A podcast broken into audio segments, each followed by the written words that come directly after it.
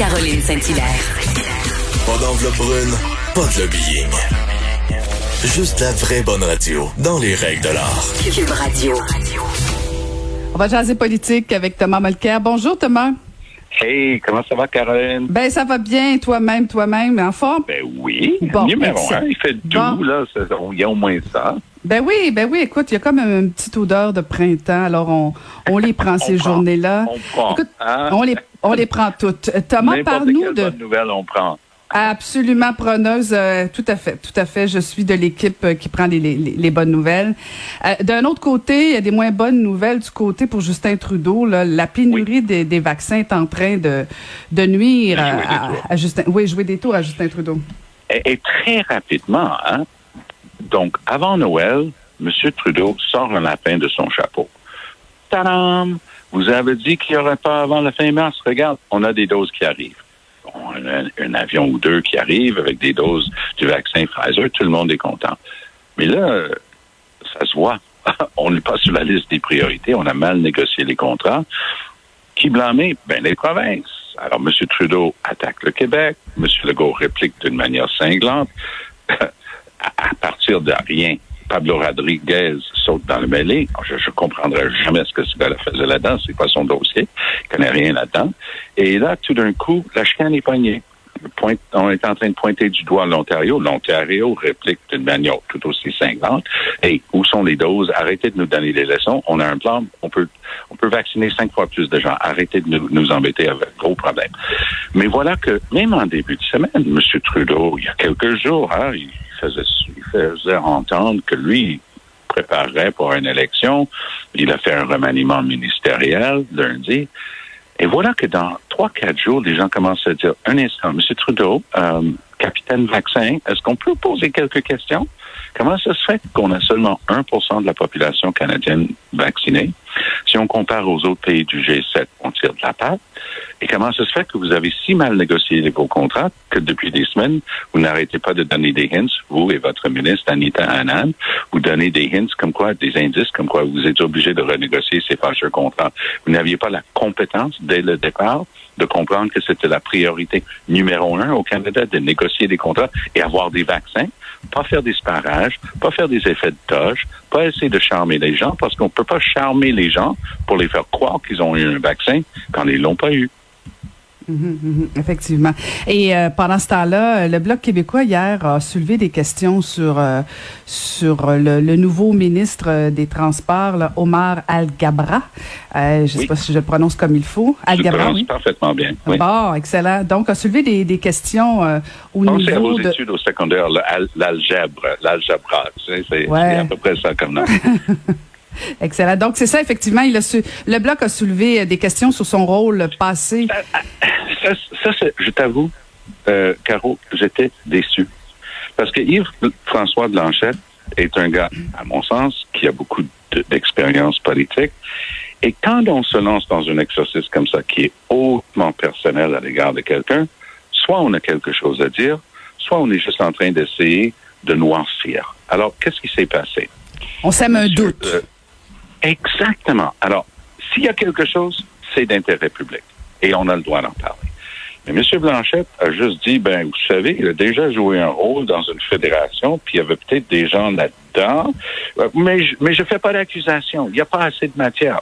Mais pourquoi tu es en train de parler? Parce qu'il avait envoyé son porte-parole, euh, un illustre inconnu dont j'avais jamais entendu parler, et il a, pour, soulever cette question-là, puis finalement, lui, c'est le chef. Il peut pas se cacher en arrière d'un backbencher. Là, M. Blanchette, dites-nous pourquoi vous êtes en train de parler de ça. Le, ministre en question, juste pour que les gens qui nous écoutent comprennent, on ne devient pas ministre au fédéral sans avoir eu une analyse approfondie de ses faits, ses gestes, ses accointances, ses rôles du passé.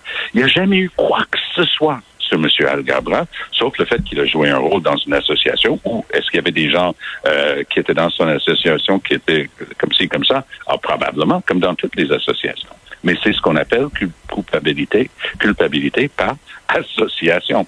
Ah, même, en- il y avait une, une sénatrice de Saskatchewan, conservatrice, sénatrice Denise Batters, qui avait fait exactement la même chose il y a quelques années, en, en, laissant entendre, en semblant un doute. Et il a juste répondu, moi, je suis un Canadien qui respecte les droits et libertés de toutes les personnes au Canada. Et vous, Madame la sénatrice, elle était obligée de s'excuser auprès de lui. Alors, je ne comprends pas s'il n'avait rien à reprocher au ministre Gabra, pourquoi Yves-François Blanchette s'est prêté à ce jeu-là?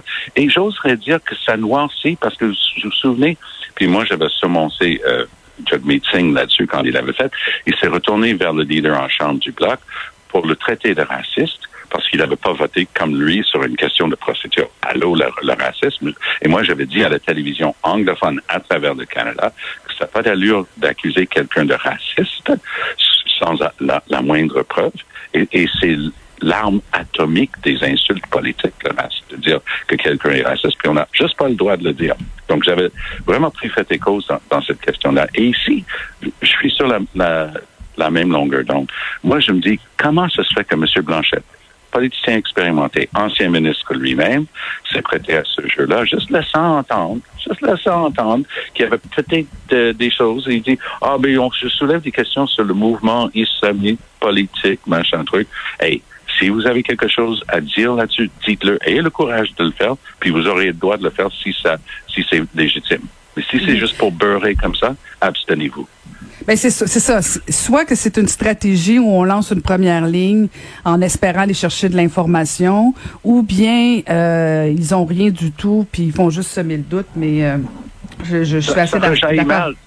Ben, Je peux dire, fait, Caro. Toi, tu as passé trop de temps à toi pour pas savoir ce que sais, que c'est vrai. Oui, oui, mais, c'est ça. Moi, mais je suis c'est ça. tanné que les Québécois passent pour une, une gang qui n'est pas capable de supporter la différence. Moi, ça me répugne. Je me bats contre ça tout le temps. Je fais des écrits là-dessus au Canada anglais. Je veux que les gens comprennent que c'est un débat de société. La question de la laïcité, c'est une vraie question. Moi, je sais où je me trouve dans ce, ce débat-là. C'est correct, mais c'est- ça prouve juste que c'est un débat. C'est pas qu'il y en a un qui a absolument tort, l'autre qui a absolument raison. C'est un débat. Et c'est ce qui me... Ça, ça me fait de la peine que le Québec soit toujours poussé dans un coin à se défendre, mais parce qu'on peut avoir un débat. Mais ici, il n'y avait même pas de débat.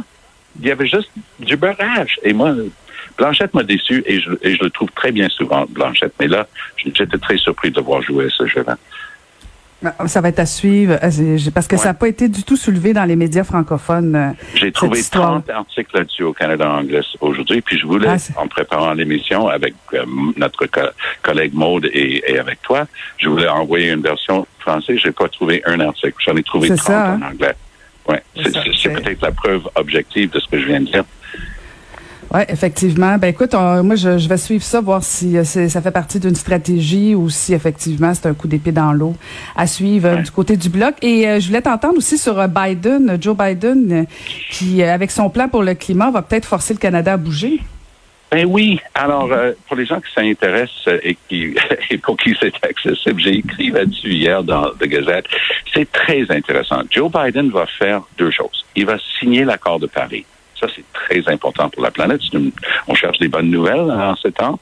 Euh, ben, ça, c'est une bonne nouvelle pour la planète et j'oserais dire pour nos enfants et nos petits-enfants. Son plan implique l'utilisation d'une technique décrite d'abord et avant tout par Dominique de Villepin, l'ancien premier ministre français, qui avait dit à un moment donné, il faudrait taxer les anti-Kyoto, il faudrait qu'on arrête d'exporter notre pollution et de permettre le dumping euh, environnemental. C'était très bien analysé. Donc, il y a une proposition sur la table qui fait trois choses. Une taxe euh, sur le carbone très élevée, 200 dollars US à terme, par tonne. Ça va produire une réduction massive des gaz à effet de serre. On fait des chèques de ristourne aux familles pour compenser. Il y a beaucoup de familles qui vont même avoir plus.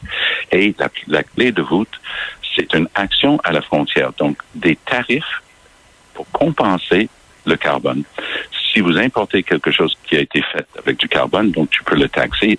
Si quelqu'un est en train de fabriquer de l'aluminium dans un pays du Moyen-Orient en brûlant du pétrole brut, il y a beaucoup plus grande empreinte par tonne en termes de carbone euh, que l'aluminium produit au Saguenay-Lac-Saint-Jean avec de l'énergie propre et renouvelable hydroélectrique. Et donc, ça, c'est le genre de choses qu'il va faire. Ça va jouer des tours sur, il va annuler la construction de l'oléoduc Keystone XL, euh, dans l'Ouest canadien et il va mettre une barrière à la frontière du Canada si le Canada ne respecte pas ses obligations au terme de l'accord de Paris. Monsieur Trudeau, j'étais là avec lui dans la pièce, les bras grands ouverts. Le Canada is back. Il a juste oublié de mentionner que Canada is back. Le Canada était de retour avec le plan de Stephen Harper. Alors, et même ça, on l'a pas respecté. Donc, depuis, maintenant, dans sa sixième année au pouvoir, M. Trudeau a fait défaut de respecter nos obligations, mais il n'aura plus le choix. Et c'est ça la, la merveille, mais c'est un peu gênant pour le Canada de se faire donner des leçons de morale et une marche à suivre parce qu'on va être obligé de respecter Paris, l'accord de Paris. Sinon, on ne pourrait pas exporter, de, de, du moins comme on fait maintenant, vers les États-Unis. Et c'est très important. C'est une, une tenez-vous pour dire, ça, c'est quelque chose dont on va être en train de parler dans trois mois, dans six mois, parce que ça va avoir un effet pour boucher la, les gens comme Jason Kenney qui voulaient rien entendre sur les changements climatiques. Fini, là. Il n'y a plus de débat possible là-dessus. Il faut agir. Et c'est pas juste parce que c'est une crise climatique, c'est parce que on n'aura plus accès au marché américain de la même manière.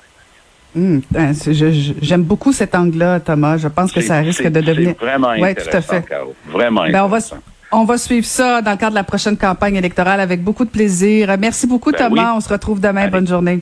À très bientôt. Bye bye.